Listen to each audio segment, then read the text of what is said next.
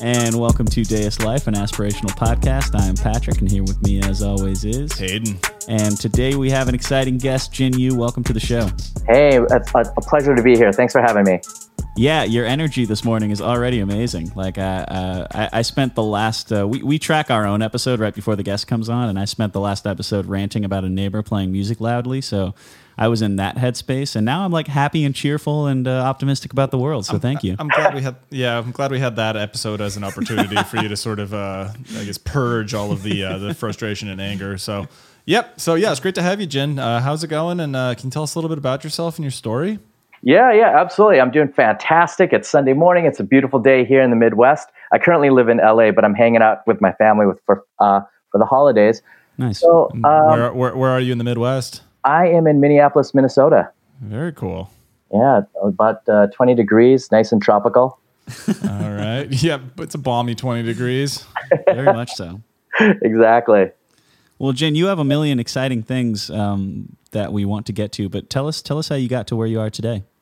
Yeah, absolutely. Um, I guess the short story is I moved to LA when I was uh, about 20 years ago, and you know I, I couldn't find any other jobs, so I got into the hospitality industry. I rose up the ranks. I uh, ended up becoming the GM of a restaurant called Mastro's in Beverly Hills. I love um, Mastro's. That place is awesome. You were the GM at that place? I was, yeah, back in 2005. That's awesome. Yeah, and that experience was like so. Uh, I mean, it just like it, it, changed my life forever. I met um, every captain of industry, every celebrity.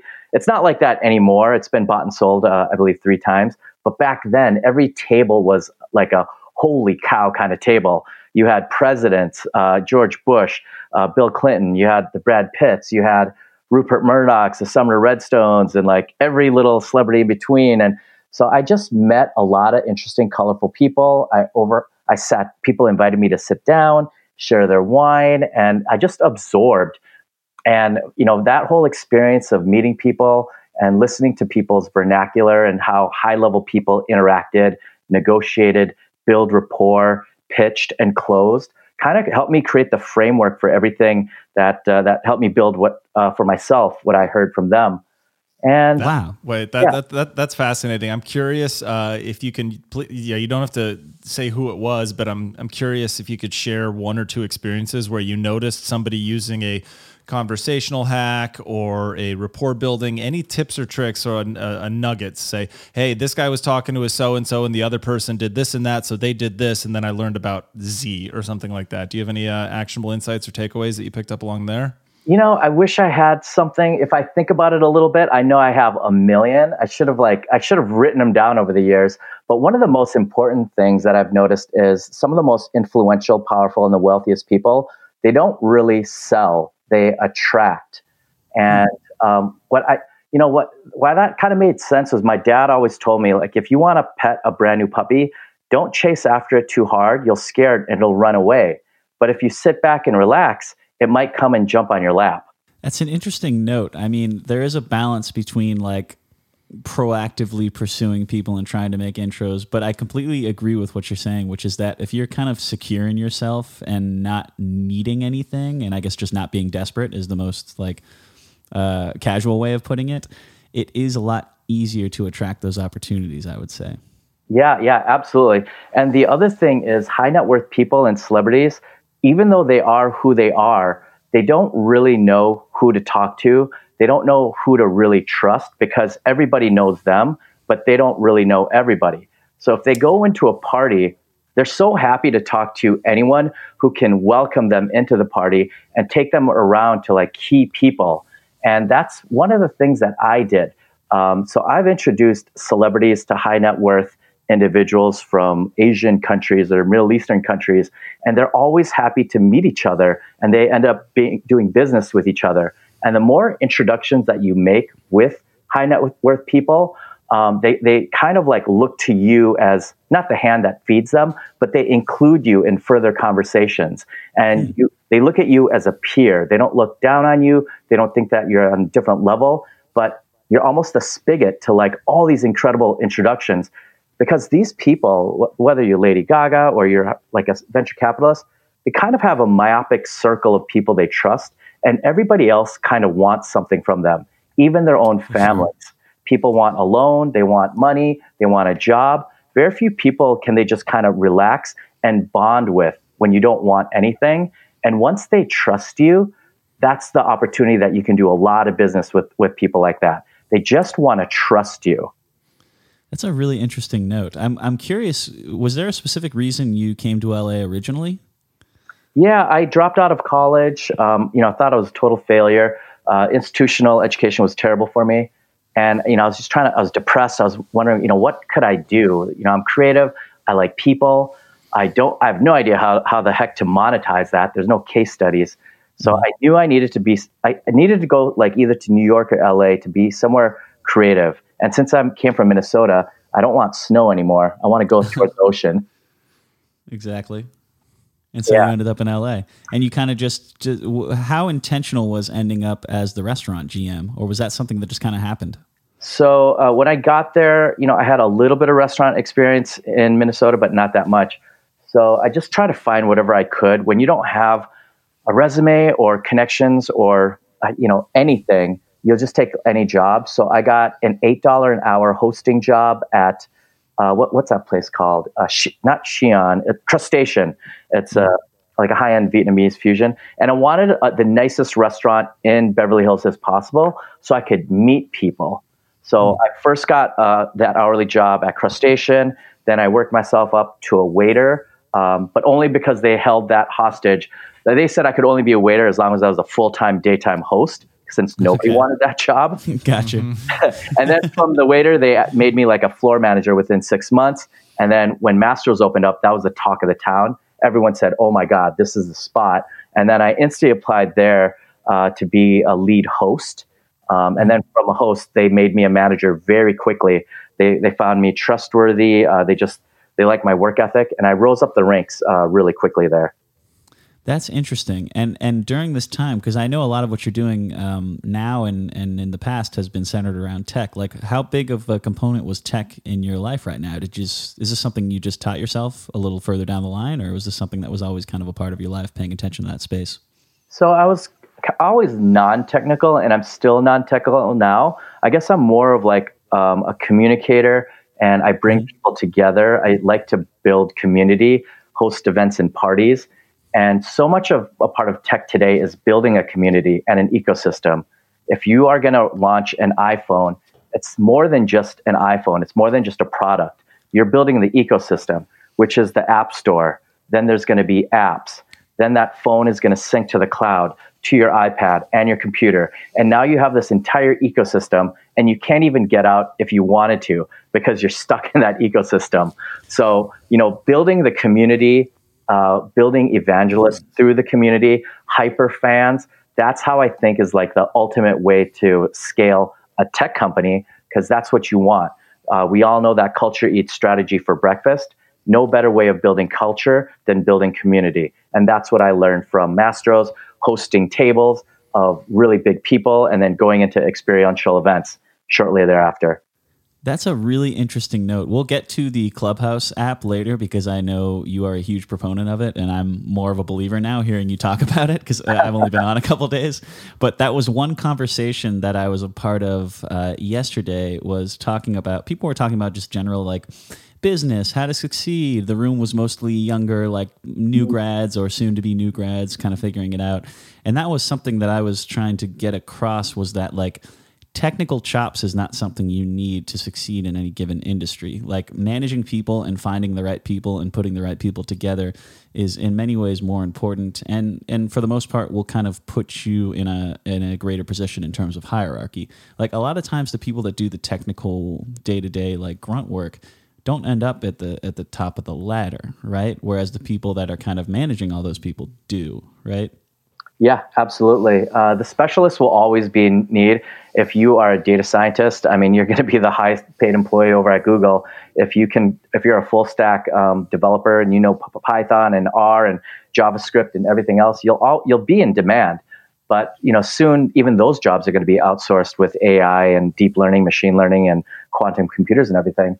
Uh, and yes. right right now, the visionaries, the people that can put the teams together uh, people who have revolutionary ideas, who can take like the norm and the status quo and whatever is trending now and then pivot it just a, a little bit, who can see a little bit in the future, that person is invaluable. And then somebody who can like take their ideas and make it actionable.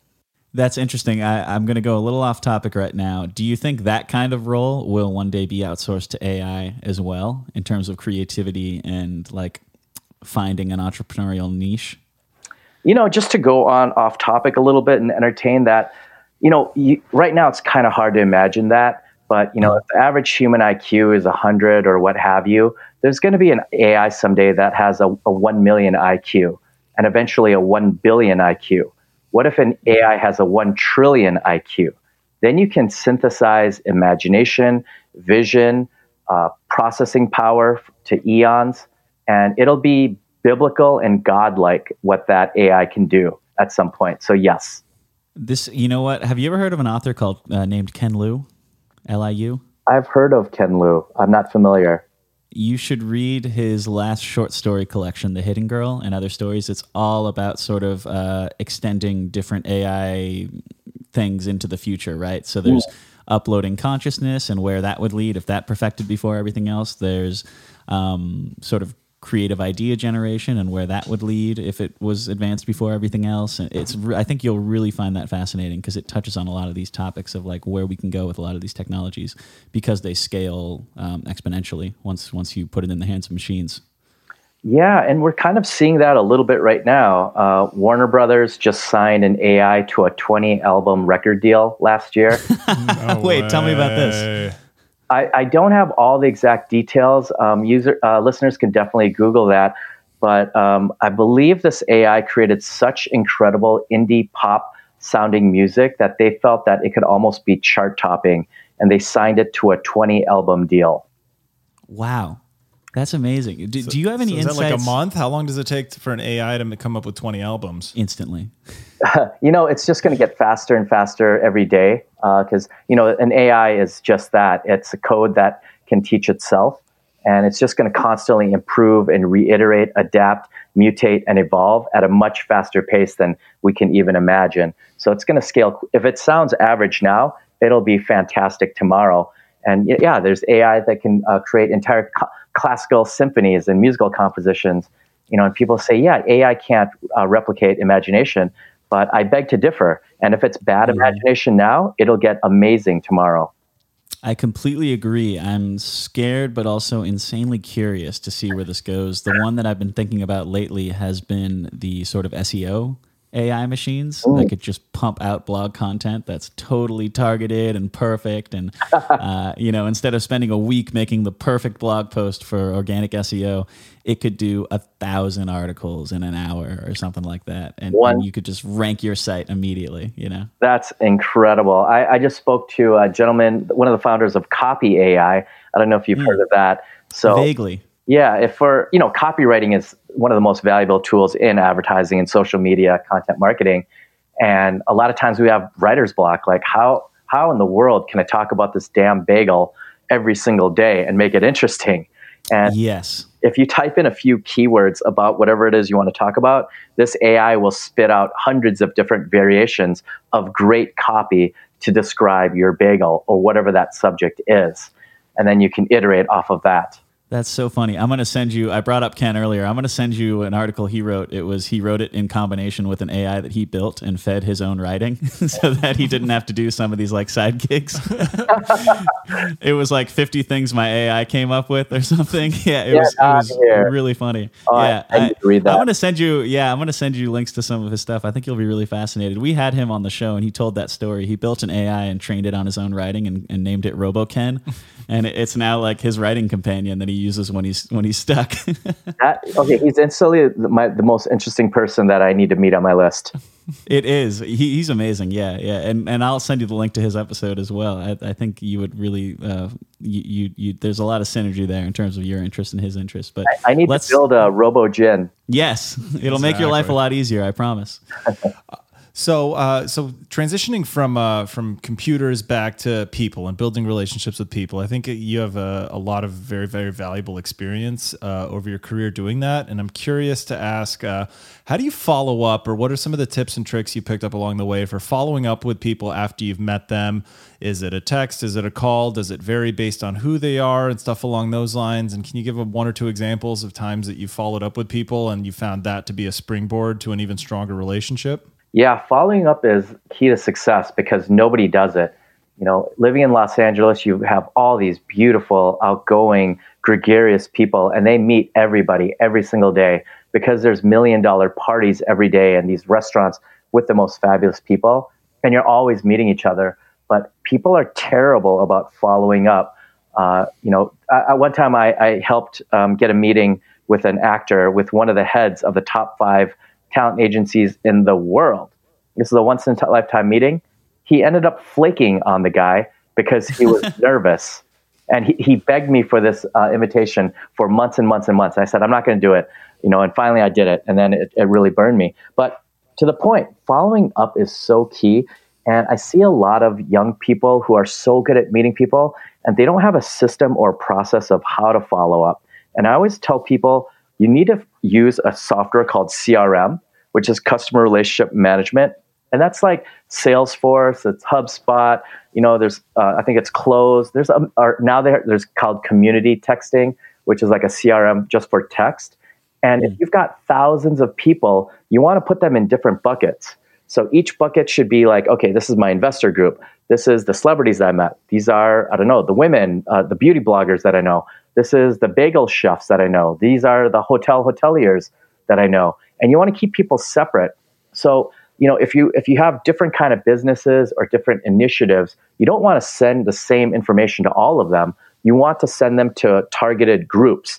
And it's, you know, like in a CRM, you can save birthday parties. You can schedule emails and texts in advance. So if I want to, um, if I want to you know, text Patrick and Hayden in six months to congratulate them on their one year anniversary of their podcast, I'm going to write that out right now. And then I'm going to schedule it uh, for the day of their anniversary so I can forget about it. I can also Damn. schedule a text in advance. And then on top of that, when they respond, I can have an automated response to that, whatever that response is, based on certain keywords. If they say, Hey, I don't remember you, Jin, uh, can you send me your presentation deck? Based on those keywords, uh, it'll automatically send them another email saying, "Hey, thanks so much for the presentation deck. Here you go." And then, wow. if they respond and say, "Oh, wow, thanks so much. This looks really interesting. Can I set up a meeting with you?" Then, based on the keyword meeting, it'll send up send an automatic calendar uh, uh, link, and they'll go to my calendar link and then pick a day and a time and schedule that. And I haven't had any interaction with them until that confirmed meeting. Jin, I'm getting the sense you live a very intentional life. Is that correct? you know, I, probably not as much as I, would like to, but because I'm inherently lazy, I want to audit as much as I can, and I want to scale it up as, as quickly as possible and uh, delineate and delegate as much as I can so I can do as little as I can and just focus on what I'm good at, which is strategy and vision and building community. That's a great point. And then how do you how do you handle it if you're forming a community or you bring somebody into the into the fold in terms of uh, communication with you and other people, and then they just prove themselves to not be sort of up to the task yet. They might be inexperienced. They might not appreciate the the weight of the opportunity. How do you go about uh, sort of protecting the community, but also like sort of uh, letting people go as well? Um, now, are you talking about my personal community, the the business community? Or uh, I, I, I, imagine there's nuanced differences between both. So if you could uh, talk about, I guess, start with the personal, and then uh, and then I guess that'll hopefully feed into uh, any any sort of advice or uh, perspective you have in the business community as well. So I manage dozens of different masterminds. Um, and masterminds are something that everybody in the world kind of needs and wants, um, but they don't have the time to host their own. So they just want to get invitations. So, um, you know, if I meet like a high level CEO, he doesn't want to meet a bunch of people that's going to pitch to him. He wants to meet other people on his level. So if I meet a high level CEO, I'm going to create a mastermind and say, hey, we're going to do like a, a quick little get together on Zoom, or we're going to go somewhere, have drinks or dinner. And these are who's going to be there. I've got a founder of this company, this company, this company. And all of them will like make time because they're just like, holy crap, these are people that I might only schedule uh, a meeting once a year. And to see them all in one time, boom, that's great.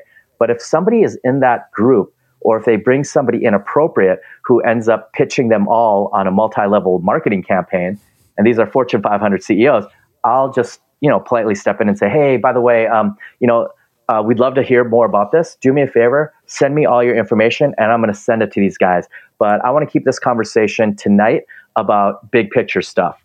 So I'll I'll quickly try to di- divert them, and I'll do the same at you know uh, my own conferences, summit series where people try to hijack a stage, and then in the middle of a question to somebody, they'll start pitching their company for 15 straight minutes. But before that gets out of hand, I'll have to step in politely and then gently try to divert them. So I, I find that it's important to be adaptable, I guess, to change slightly depending on who you're hanging out with. It's not always intentional. Like sometimes you're just adapting to the group or the situation and the kind of tone and mannerisms of the people. It sounds like you deal with a lot of different people uh, in terms of culture, interests, um, background, industry, things like that. Like, how intentional are you about sort of adapting to the group, or is that something that's come instinctually since you've been doing it for so long?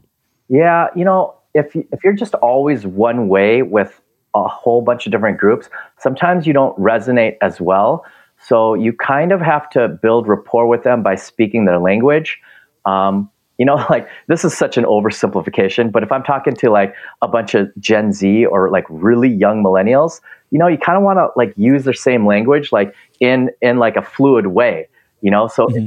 like if like like I don't know, a couple years ago when people were saying, "Oh my God, that's lit, fam," like you would just kind of want to like use language uh, that people like to use, and that's called mirroring.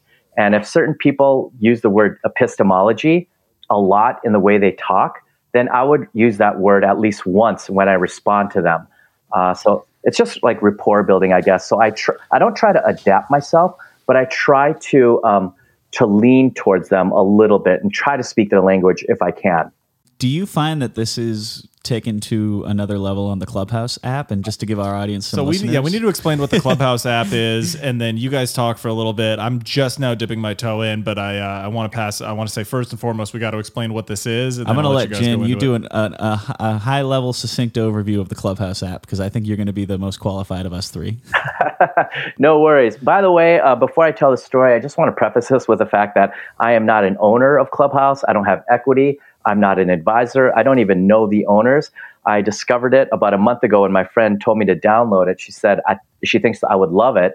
Uh, mm-hmm. I was very hesitant. I, Clubhouse, the name sounded like a dating or a hookup app, so very trepidatious. but I downloaded uh-huh. it, and I soon discovered that it was just a bunch of different audio drop-in rooms, and uh, it, it, it, felt like a mastermind, twenty four seven, all day, every day, morning, noon, night, three in the morning people from all over the world talking about a host of different topics. Uh, not all of them are high level topics. Some people are talking about strippers and cash apps, but mm-hmm. other rooms are talking about venture capitalists and a founder circle, what it's like to do a, a, startup, how to raise VC money, how to negotiate valuations, um, the music industry. Every topic that you could possibly imagine is talked about 24 7. And these rooms are so engaging because it's set up like a virtual conference. You've got this virtual stage where people are speaking. Then you have the audience where people cannot be heard, they can just listen. And if you virtually raise your hand by clicking on the uh, hand raising button, uh, the speakers can pull you up to the stage. Once you're there, then you can ask a question, and then they can either leave you there or bring you back down. So it's gamified and it's kind of um, incentivizes you that when you're up on stage, you want to ask the most succinct question in the most poignant way as possible or give massive value. Once you can do one of those three, all the speakers will want you to stay up there and continue to share in the conversation because you're adding value. So everybody shoots their own shot, drops their best knowledge bombs, and it seems like you can't even get off Clubhouse because everybody who goes up tries to not to outdo each other, but they want to demonstrate their value to that room by creating by giving the best knowledge in the most succinct time as possible. That's really interesting that you mentioned the competitive aspect as a positive. Like, I, I really like that you were honest about that because that's what I felt like too. I felt like it was less about casual, free flowing conversation and more about sort of portraying the best or most interesting point possible. Mm-hmm. And originally that felt a little like off putting to me, but hearing you describe it honestly, like it, it's not that it's off putting or negative, it's just a different thing than maybe I thought it was going to be going into it. And that dynamic is certainly different with all the different rooms. Uh, when I joined, I think there was about 50,000 people in the app. Now I want to say there's 250,000. Uh, so there's way more rooms. Uh, you know, the quality of the moderation and the way people moderate are totally different. So the culture in each room is very different. Um, some rooms are all about selling. Some rooms are all about empathy and listening. Uh, you know, one room is completely silent and they're just meditating together. Um, other rooms are a beautiful, free flowing uh, dialogue with intelligent discourse, incredible debate, people politely listening and giving each other safe space to speak their mind. And other places, there'll be 18 people talking over each other and it's filled with like hate and divisiveness. Yeah. So it's it's fun. It's it's actually kind of bringing back the restaurant vibe. It feels like you're in a restaurant and you're walking around. You're listening to different conversations at different tables. But this restaurant is with people from all over the world, with from all different backgrounds and types and, and speaking styles. And yeah, you know, I do see that as a positive, interesting place to kind of uh, go listen to different perspectives on a whole yeah, host of topics. It's interesting. Uh, you know, on IG, Twitter, TikTok, all you care about is followers and engagement and your reach. And some of these people make a lot of money doing that. On mm-hmm. on Clubhouse, it's all about it. No one cares how many followers you have. They just want to. If once they see your name and they know what kind of a room you moderate, those are the rooms that people are going to gravitate towards because this person curates such quality conversation and they moderate it at a certain pace and curate incredible information, give great knowledge and value back to the audience the moderation skills are what's going to be the most valuable in this app. Yeah, it's really rewarding conversational skills as well. Yeah. And I think you're absolutely right about moderation skills. Like the rooms that I enjoy being in are the ones with quality moderators who make sure everybody has a chance to speak and kind of keeping people um, from going on at extended lengths without really saying anything. Right. And you're moderating a room right now, yeah? Uh, well, I, I moderate several rooms a, a week mm. uh, on a, a, variety of different topics. Um, I do a lot of financial literacy, crypto, Bitcoin, blockchain. Uh, another one is about like deeper feelings, such as I'll pose a question like, um, if it was impossible to fail, what would you do? And those rooms will attract like hundreds of people. Um, you know, or if you could ask for one thing, what would it be? Um, hmm. Or tell me a story of you know the greatest advice someone ever told you. So these deep questions attract a lot of people.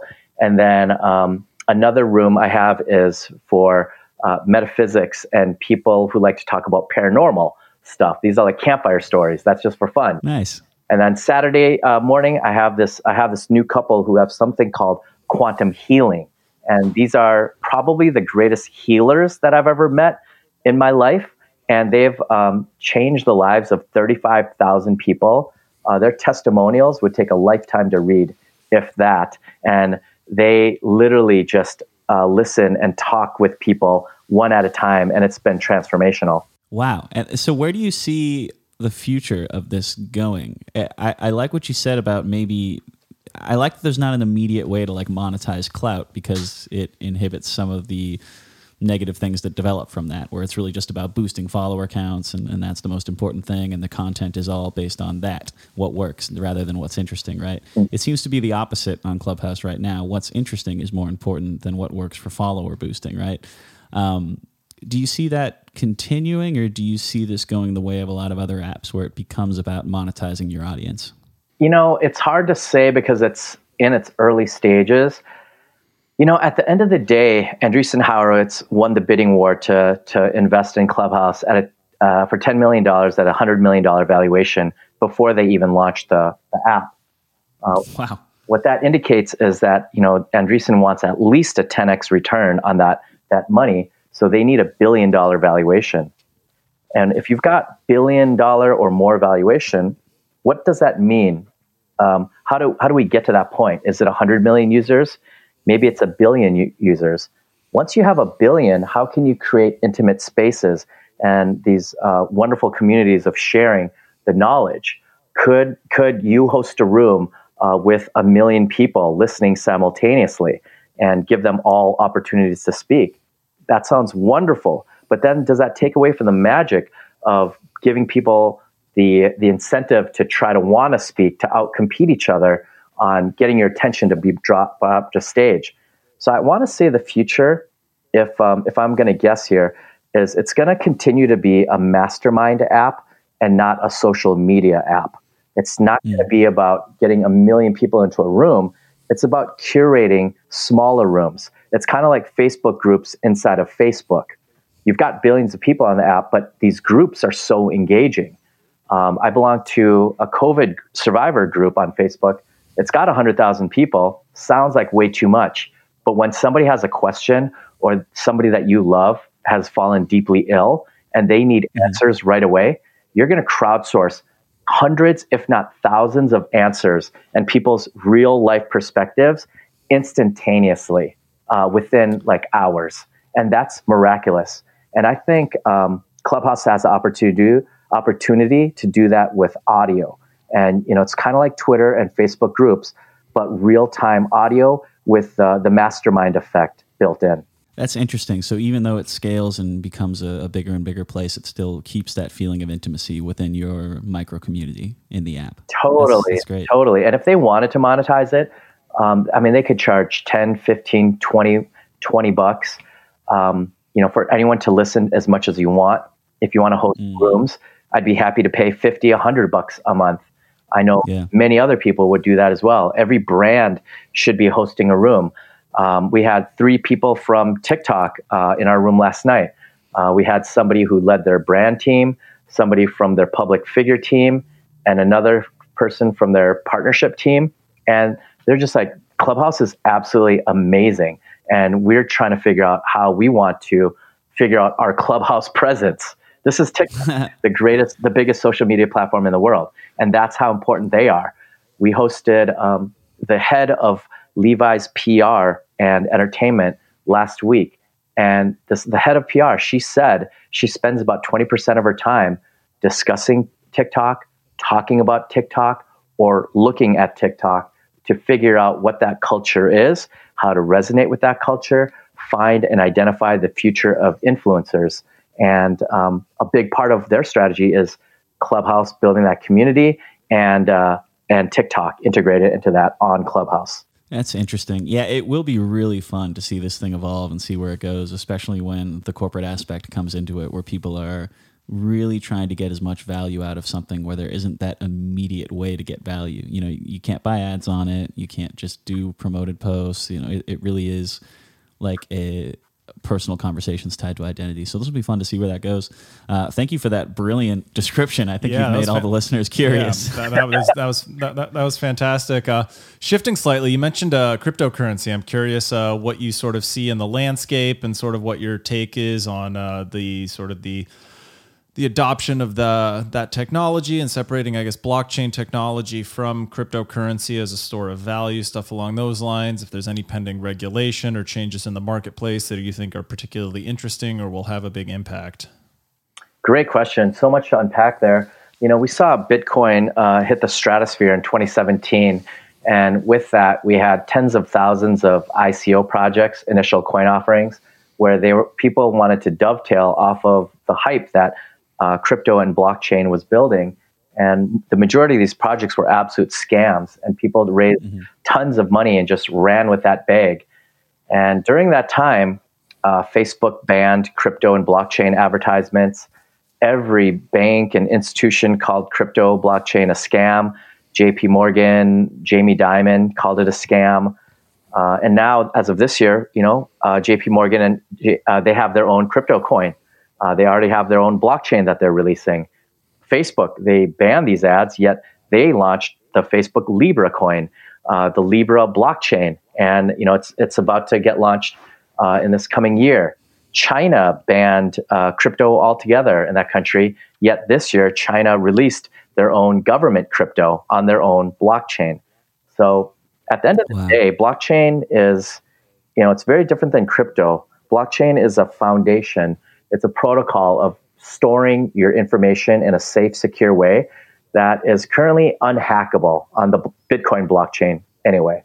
Um, so at the end of the day, you have to ask yourself: Do you want your money stored in a central server like Bank of America or Wells Fargo, or do you want, let's say, your your money on a Bitcoin blockchain, which is unhackable? That Bitcoin blockchain is the power of 500 supercomputers combined times 10,000. So mathematically, cryptographically, it's unhackable. But you know, every day we see banks getting hacked. So it's a matter of trust and efficiency. And I, I believe people are slowly starting to realize that blockchain is the future in terms of technology and security. It certainly seems that way, right? I read an article about a year and a half ago. Have you ever heard of 20, what's it called? 2600 magazine? Yeah, Hacker Hacker Quarterly. Yeah, yeah. There was an article in it about uh, what did they call it? Bitcoin. but this is a while ago. This is before the latest explosion in value, where they were talking about how the amount of electricity it takes to su- to sustain the network mm-hmm. is greater than the value of the currency combined, like summed. Sure, sure. which which which mean it was like they called it a pyramid scheme, right? Propped up by by global belief in it, right? But that's basically every currency only exists because people believe in it, right? And and everything about culture and society exists only because people believe in it. The yellow lines on the freeway only work because people believe in them, right? Aside from that, it's just paint on the ground. Um, so, do you see this really taking over as a global currency? Does there need to be a unified crypto Will for it to work? An Americoin, Fedcoin, yeah. something yeah. like that. You know, um, there's probably Americoin. there's probably going to be a centralized crypto for all the different governments eventually. Uh, you know, there's probably going to be a U.S. coin. There's probably going to be, uh, you know, a European coin, uh, J- Japan token. Who knows? Um, but uh, will it be unified? I, you know, I definitely see that happening. And um, what was the second part of that question? What was the second part of that question? Do you see it being adopted, I guess, and replacing the current um, existing currency technology? I mean, the existing technology is just physical product trades for a number on a screen, right? It is. Like, well, I mean, if you go to your Wells Fargo, it's just a bunch of ones and zeros. And if you're using, you know, your credit card or your debit card, you never even see cash. And the majority of Gen Z and millennials, they don't even have cash. Everything is Cash App, Venmo, um, digital. And it seems like we're going to a cashless society anyway. Uh, but I think the question begs what does that look like in a fully digital uh, currency environment? Yeah, it's true. I lost my wallet on Monday and it really didn't affect my life. like I could still pay for everything. Yeah, yeah it wasn't a problem. That's yeah, and, and, and yeah, statement. Yeah, mm-hmm. yeah. As soon, as soon, as you call the bank, and or I, I, I had a, I lost a credit card one time, and uh, called Chase, and they said by the end of this phone call, your Apple wa- your your Apple Wallet on your phone with your Apple Pay will be updated with your new live card, oh and you God. can use that for payments immediately. Brilliant, absolute genius. The convenience. Yeah, do you do you worry? This is one of my sort of concerns. I, I, I believe that the sort of the nature of blockchain technology and that the confirmation algorithms that are used to sort of solidly record every single transaction across multiple computers, so they're unassailable, unhackable, unquestionable. Um, one of my concerns there is that at some point in the future there might be a quantum computer that is so powerful that it could sort of unravel the that confirmation algorithm or something else along those lines. I saw recently that there was a a Chinese uh, quantum computing team that I think was able to solve something in 200 seconds that it would take a traditional computer two and a half billion years to solve. and I'm and I'm curious if you're sort of concerned about the existential threat of quantum computing and and large scale, I guess, computational bandwidth uh, with its ability to potentially undermine or uh, or damage uh, cryptocurrencies. Yeah, that was an interesting case study. China did uh, come up with a supercomputer, and I don't think it was uh, 200 seconds uh, that it could um, it could outpace a regular computer. I think it could outpace Google's supercomputer by that that much time. Uh, wow! If I'm not mis- mistaken, but a quantum computer uh, should and will be able to break every encryption in the world. And if that's the case, and it renders Bitcoin worthless, then it almost uh, renders everything worthless. Then there's zero trust in any. There's no passwords. There's no nothing. There's no this nothing. is that would be yeah, absolute anarchy. This is the. I'm happy I mentioned uh, Ken Liu's collection because every story is basically that. It's just taking a different technology, following it in exponential development, and eventually it leads to apocalypse. and it's and it's not just Bitcoin. It's just you take any technology and scale it to an infinite degree, and at some point it it grows exponentially and leads to apocalypse. totally, totally. So I feel like the first time, you know, like we experienced a quantum hack, you know, it, we're going to scale quickly and figure out how to defend against quantum hacks. And there's already, you know, uh, some solutions that people are talking about. But I want to say that there's, if there's AI and quantum computers hacking the system, there could be AI and quantum computing defending the system. Mm, that's an optimistic outlook. And, and I'm sure, and I'm sure that there are simple solutions too that you would that you would bring in. I don't know. This might be a uh, yeah, it's it's tough for me to picture what the defenses are against this al- almost impossible to imagine future. But I imagine that there will be sort of uh, countermeasures, whether it's what we have with two-factor authentication or some sort of extrapolation of that, that will allow us to sort of uh, tit for tat go back uh, back and forth against the hackers and whatever uh, sort of computational hacks and bad things bad actors do. Yeah, I would love it if you guys did a whole episode on what the future of uh, you know encryption and data privacy would look like. Well, here's here's an interesting question then. As somebody who's like very intimate with that space, what is the general consensus? Because I feel like like if I was a climate scientist and I spent all of my days just looking at climate science, I'd probably be incredibly pessimistic about the the outlook and the and the trajectory of uh, Homo sapiens as a species, right?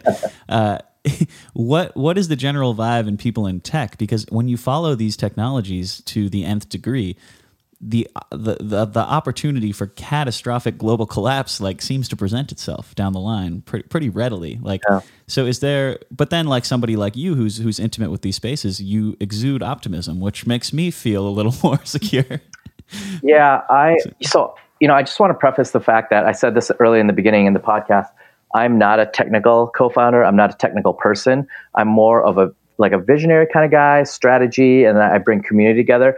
And I like talking about this on on broad scale topics. But I do like inserting myself in rooms where I'm totally underqualified to be in. So nice. in Clubhouse, I was in a room two days ago with a bunch of uh, award-winning PhDs, AI scientists, and uh, like New York Times best-selling authors, and they're talking about uh, weaponized AI and drones. And mm. you know, I, I asked them a, a, specific question that they weren't addressing is, um, you know, t- I think too many people think of weaponized AI as like Terminator, where we'll see like robots like killing humans. And I mm-hmm. see a, the future of AI being microscopic nanobots that can like swarm and instantly create something or make inst- instantly make something disappear. And if you wanted to weaponize that, that could just just completely devour anything with density in the future. And nobody really wanted to talk about that because um, it was too pessimistic. It was too doom and gloom. Uh, and you know, as intelligent as they were, there was some type of hesitation to go down that that uh, what's it called, Black Mirror, the exactly kind of a road. They only wanted to talk about positive things we could do. And then I came back by saying, well, if we don't talk about the negative, how do we divert away from the negative and steer that conversation? Because if we're only talking about the positive and we don't think about the negative, it could wander down the negative without us knowing it. That's frightening that there's a head in the sand approach, but I've I've heard similar things. I know there's a lot of public intellectuals like the Sam Harrises of the world who are absolutely terrified of AI and believe it will lead to the end of society yeah. as Elon, we know yeah. it. Elon right? Musk is a big uh, sort of uh, alarm. I mean, he, he alarmist. He, he yeah, raises a lot of alarm. A Cassandra of sorts. yeah, it, it's it's it's interesting that there's that approach. I think. What do you think that is? To me, it's maybe like because the good possibilities are so fun and the technology is so exciting and moves so fast that if you're really living in that space, you don't want to think about what this can do in the wrong hands, right? You want to think about how far you can push this just as an intellectual curiosity. Is that it? Yeah, you know, um, there's a lot of alarmists, and it's absolutely warranted. You know, AI, um, machine learning, deep learning, um, just quantum computing, nano robotics, all of this is, is going to change life as we know it. In a decade, we're not even going to recognize uh, the world we live in. We're not going to, um, I, I think I'm a little bit, maybe I'm a little bit uh, too optimistic, but this is just how I visualize it as a creative person. Uh, mm-hmm. You know, we're going to have godlike power at our fingertips in a very short amount of time. The capitalist society we live in is going to be nearly irrelevant. Um, you know, when you when you think about what Andrew Yang says and the job apocalypse, he's 100% right. All jobs are going to be automated uh, McDonald's are going to be all kiosks. There will be no such thing as a cashier in any store. Every store will be cashier less. We're already seeing robots that can make 300 pizzas in an hour, and these are perfect pizzas. We're seeing uh, fully automated uh, restaurants in Seattle where they can make a rice bowl within seconds, um, and they're piping hot and they're built to, uh, made to perfection. We're seeing robots assist in neurosurgery, in dentistry, in uh, eye surgery. So maybe surgeons will be um, automated at some point. We already have lawyer robots that when you talk to it, it'll ask you a bunch of questions and it'll spit out a complete report that you can then read in court word for word, and you won't even need a robot anymore. Uh, on the most simplest terms, there was a uh, an AI chatbot that saved $100,000 of traffic tickets from people who got citations, and all it did was ask questions. So, oh, and then my final example is J.P. Morgan. They outsourced a million hours of um, accounting, uh, human accounting hours, in the last two years to AI. So this is fascinating. We are on the precipice of absolute dystopia um, of the worst nightmare that we could absolutely imagine, where robots take over and we are absolute slaves. And I don't know what our purpose would be in that world, and we don't know what their intention could be. However, I visualize it as we have the ability to create a utopia. We have the ability to create whatever we want.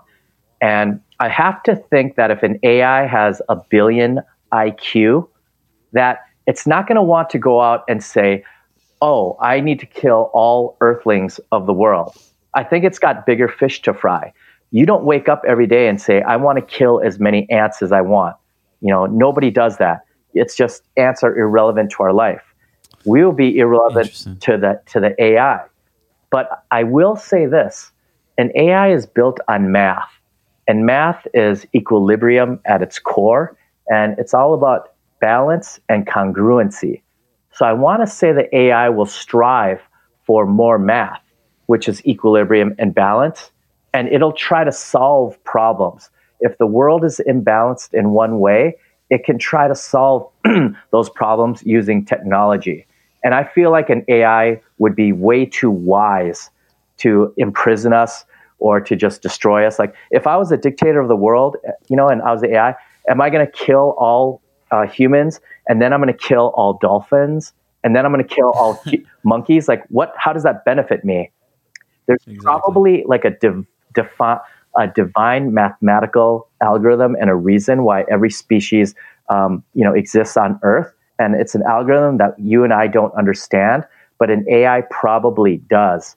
And I think it has bigger things on its mind than destroying us all. I think it wants to create perfection and harmony uh, on a mathematical level. Very cool. That uh, that's a nice segue because uh, we can go into. Uh, I'm curious to learn a little bit more about uh, one of the things you put on your uh, feedback form, which is the SecureVote.ai. So, as we're talking about artificial intelligence and its proliferation within our within our world, mm-hmm. um, can you tell us a little bit about Secure Vote and how you can see that being a uh, hopefully a positive force for good?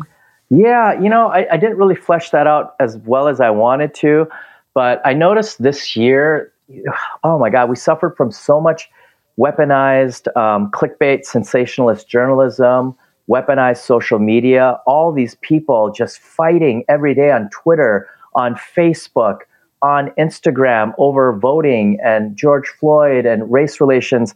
And it was just so much hate that led to uh, the November elections uh, with Donald Trump and Joe Biden. And we're still not you know, Biden won the election, yeah. but we're we're still being challenged. Nobody, you know, like we can't. How is it that we live in 2020 and we don't know exactly who won the election? How are there so many ways that you could potentially, you know, hack uh, voter booths? And you know, as as much as you'd have to say like, oh, that's conspiracy, what have you. It's, I mean, it's kind of true. Uh, Democrats and Republicans have been complaining about these antiquated voting booths for like the better part of 20 years.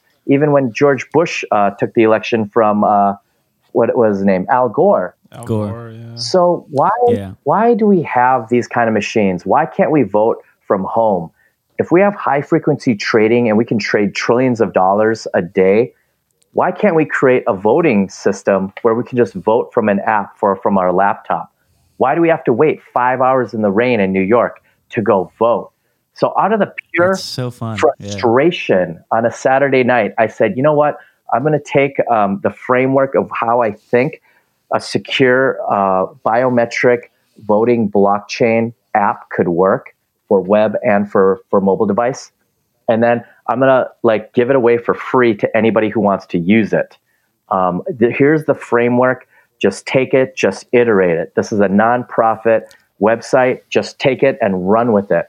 Um, you know, whoever wants to, whoever wants support. If you want to build community, I'm here to support it. If I can't champion it, maybe somebody else can. Let's work on it as a community. So I created, uh, well, securevote.com and .net was not available, so I called it securevote.ai, and that kind of made sense because you know maybe an AI can help secure this blockchain voting protocol in the future. Anyway, Interesting. And maybe you can start a clubhouse room and attract some engineers on it. yeah, yeah, that is definitely the that's definitely the cool plan. use case. Uh, I've met, um, you know, uh, I was in a room with Andrew Yang this week when he joined Clubhouse. Oh, nice. Well, now I'm going to be on the app. Yeah, yeah. and there was there is a public defender uh, running for that office in um, for Manhattan 2021. Um, Eliza Orlins, I believe, is her name, and she's accepting crypto uh, for the first time ever. And Interesting. uh, so we are talking currently, and I'm trying to help figure out how to uh, fundraise for her using crypto and crypto art, which kind of like took the world by storm this week, um, and doing a unique approach to fundraising through crypto art. Tell me about that. So uh, th- this past weekend, an artist called Beeple um, used s- non-fungible tokens on the blockchain, and he wrapped it around his art, and he sold it at an auction, and ultimately raised four million dollars uh, for the greatest case study for crypto art uh, to date. And then a few days later, this past Wednesday, Deadmau5 dropped his uh, music crypto art on the blockchain. And um, I, I, I didn't read the recap of how much that raised, but I'm sure it was very notable. And what's interesting about the crypto art community is all art is based on provenance, which is the history of art and the art ownership. So when you buy a Picasso from Sotheby's or Christie's, you're buying the art, yes, but 40% of that value is a fee that goes to Sotheby's because they had to track the history of who owned it. And that validates that this is a real Picasso and not a forgery. Once you put that provenance on a blockchain and that history, you don't need Sotheby's and Christie's. It's already verifiable on the blockchain. So now the price goes down, but now the value could potentially go up because you know it's not a forgery, it's not a fake, it's one of one, one of 15. And then you can also build in that every time this art is bought and sold, you can build in a royalty rate 10%, 15%. So you're getting a royalty every time it's bought and sold and as it goes up in value each time as well. Wow. So, as an original creator, that's incredibly incentivizing. Absolutely. For creators, for musicians, um, designers, you could do collectible toys, collectible digital cards. I mean, people are, you know, crypto kitties on Ethereum. They're selling crypto kitties uh, on, on, in this way. And some crypto kitties are going for like a million dollars. So collectibles are definitely, you know, it's important in our world. Like we have collectible baseball cards and beanie babies and I don't know, Cabbage Patch Kids way, way back in the day. So Oh, yeah. are important, but then all of a sudden they become insolvent because you know you'll go to China and make a million copies, and now it's rendered useless. Yeah, yeah. You won't find any arguments from me as to like value of things, like why a beanie baby should be valuable. It's valuable because people think it's valuable. The whole world is governed by collective human thought in, in that sense. Totally, Yeah, totally. I mean, it's all about the community. You know, Comic Con is one of the biggest uh, experiential conventions you know in the world, attracting half a million people a year.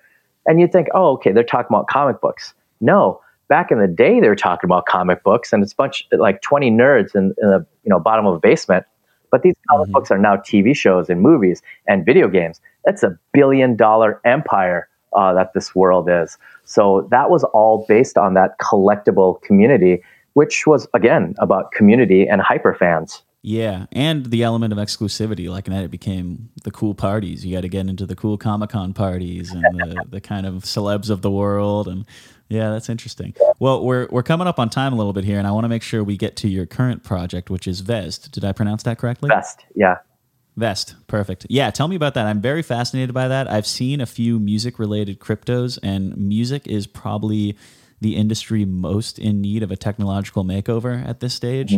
Um, just so there's actually money to be made for creators, uh, more than 20 of them, I would say. Yeah. Uh, so please, please tell me about that. I'm incredibly curious as to hear about that. Absolutely. It was founded by uh, a gentleman who led the music division of Circus, my first tech startup. Uh, Cool. uh, we ended up scaling that up to $250 million valuation. We automated the sales process in the funnel. It gave me some time to work on a new project. And Steve Stewart, who formerly managed Stone Temple Pilots, I mean, this is like a billion dollars of record and merch and uh, STP. yeah, huge band. So he want he wanted to know why if David Bowie could sell Bowie bonds like in the 80s or 90s, hundred thousand dollar bonds in the publishing of his music, and as the music went up in value, the the value of the bond would go up. Why couldn't you do that on a smaller scale, like the Robinhood app for retail investors? So built it, uh, and then when I came in, I said, "Why don't we build this on the blockchain and then uh, put it on, you know, secure it on the blockchain, and then do the micro uh, transactions uh, with the smart contracts?" And that's when Vezt was born. And Vezt is the world's first blockchain music royalty app, which allows people to download the app and they can buy any song from any artist and earn a royalty dividend along with that artist or that label. So you're allowing fans to kind of invest in their favorite music and they participate on the earnings should that music go up in value. And what's interesting about that is, although some artists like Beyonce or Kanye, who we've sold out songs for, they may not need the money. However, um, if you ask them how happy they are with their social engagement, they're not happy at all. Uh, Beyonce's got 150 million followers on IG, but her engagement is less than 1%. So if a million fans buy $5 worth of her publishing, they're all going to talk about that project more as an, a micro influencer. And if they all hmm. share it, 1 million streams could turn into 20 or 30 million streams. And that money can change. So you're basically crowdsourcing your own record album for any artist, and especially the indie artists who need this the most. This is fascinating. And is this open to the public right now? Can I sign up? Yeah, absolutely. You can download the app. Um, we launched it a year and a half ago. I'm sorry, two years ago, and we sold a million dollars in song rights last year. Uh, we signed BMG, the third largest music publisher in the world, to be our main publishing partner. So they've given us songs from Ariana Grande, The Weeknd, uh, the Aerosmith, Tone Loc, the Turtles, Happy Together. Um, prior to that, we sold out of songs from again Beyonce, Jay Z, Kanye, Drake, uh, some of the bigger names. We did that to get attention and onboard users, uh, but our main passion is uh, getting help to independent artists, so they can just focus on making music and not driving Uber all day. Yeah. They could raise three, four, five thousand dollars and give away some of their publishing. Uh, I mean, just like you would to a publishing label, and then all that money that they raise, they keep, and now they can use that to make more music, go on tour, or create merch. You know, I feel like I'm going to make a lot of money on this app. I think one of my greatest skills is recognizing what song's going to blow up next. You know, so many people think that, but it's a lot harder than you think because uh, you know, yeah. I think uh, 35,000 songs are uploaded to Spotify every single day. And there is just a lot of talent out there. And, you know, not every day can you find the next Billie Eilish or Post Malone. So, you know, I, I, you watch me, Jim. You watch. you know what? I, can't, wa- I can't wait to watch the journey of watch it take over and end up buying us out. there was a there was a website that came out like maybe 15 years. I think uh, it was when I was in high school. This website came out. It was just for fun. It never really went anywhere, but it was it was a similar thing, just low tech and not real money. But you would start with like a thousand coins and you would invest in bands. And as they grew in popularity, your investment would grow. And like me and my brother just killed it on the app. oh no, you know what? I think I know what you're talking about, but it was more of a game. It wasn't like it was a game. Yeah, there was no money involved. Right. I've seen. I, I, I saw like a celebrity stock market, things like that. Yeah. Yeah. I've always wanted this to exist in music, and now I can do it. And so, what? What am, am I buying? The publishing? I'm not buying the songwriting credit, right? You're buying the actual um, uh, the the publishing rights. Well, there's many different kind of rights. There's masters. There's publishers. Yeah. There's songwriters. The the majority of the rights that we're selling are songwriters' rights. Um, oh wow! And basically, what we're doing is we're verifying ownership of that. Um, you know, through royalty statements, and you're they're collecting from uh, companies like ASCAP, SESAC, BMI. These are called mm-hmm. PROs, Performance Rights Organizations. And once we verify the ownership, and then we send them a letter of direction saying, "Hey, uh, Patrick made this song with Beyonce.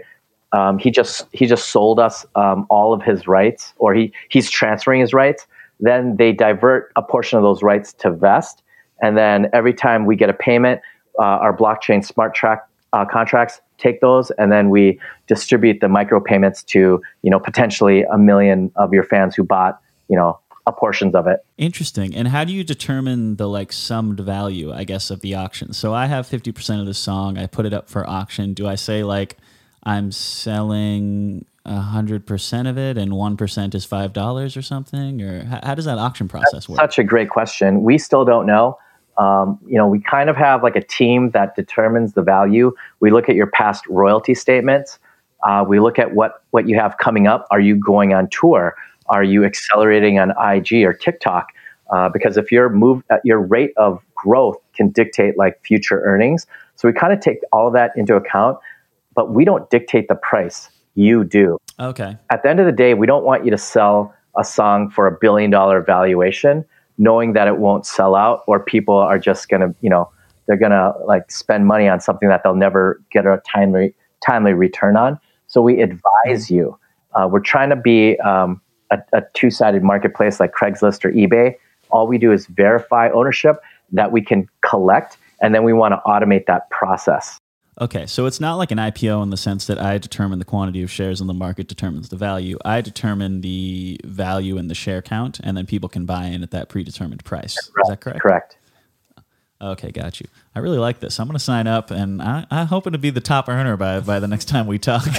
you know, you got to keep me posted. I can't wait to I can't wait to hear your thoughts on it. Hell yeah! Well, before we close, I want to get to something you put on your form. You wrote about uh, systemic change, specifically the story of the butterfly and the tsunami, and I wanted to hear that story. So, um, you know, the, the the butterfly and the tsunami is is basically like the the quantum effect of um, you know, like fractal um, acts that can happen.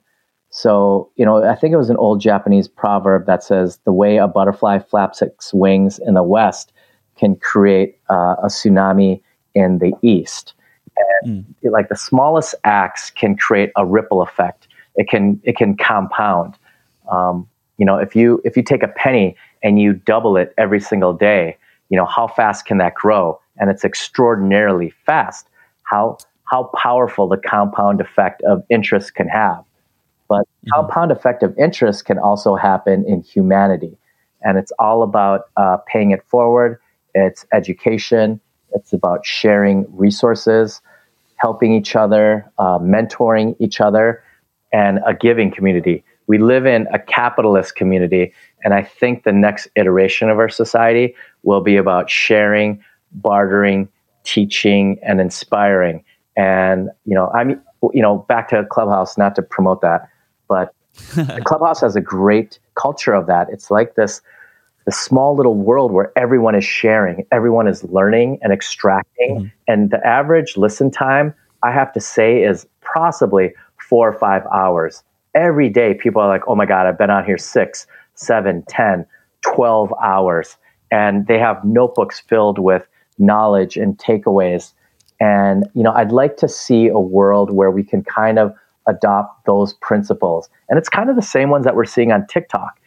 TikTok is about inclusion, it's about loving yourself, embracing your flaws, and it's about sharing and teaching. And, you know, the brands don't really understand TikTok because it's not just a social media platform, it's a vibe. When Mm-hmm. I try to explain Clubhouse, it's a vibe also. Unlike IG, where it's all about fake it till you make it. Facebook, Yeah. where it's all about division and about, you know, like just people yelling at each other. Twitter, it's about like trolling and bots. You know, TikTok and Clubhouse, uh, the vibe is totally different. And it's led by like this Gen Z, um, this Gen Z generation that is kind of wants to divert away from what they're seeing and the flaws of, uh, of the other social media platforms. And hopefully we're seeing an evolution. Wow. Well, I think that was a hopeful and optimistic note, uh, which is perfectly fitting with the rest of this conversation and a great way to close. Yeah, where, where, where can people get in touch if they want to find out more? Uh, can you promote any of your uh, any of your ways that people can follow you? Yeah, absolutely. Um, you can go to my IG. It's at J I N W O O Y U. Drop me a, a DM. I uh, love chatting with new people, making friends, or find me on uh, Clubhouse. My Clubhouse name is at Wolf X Lion.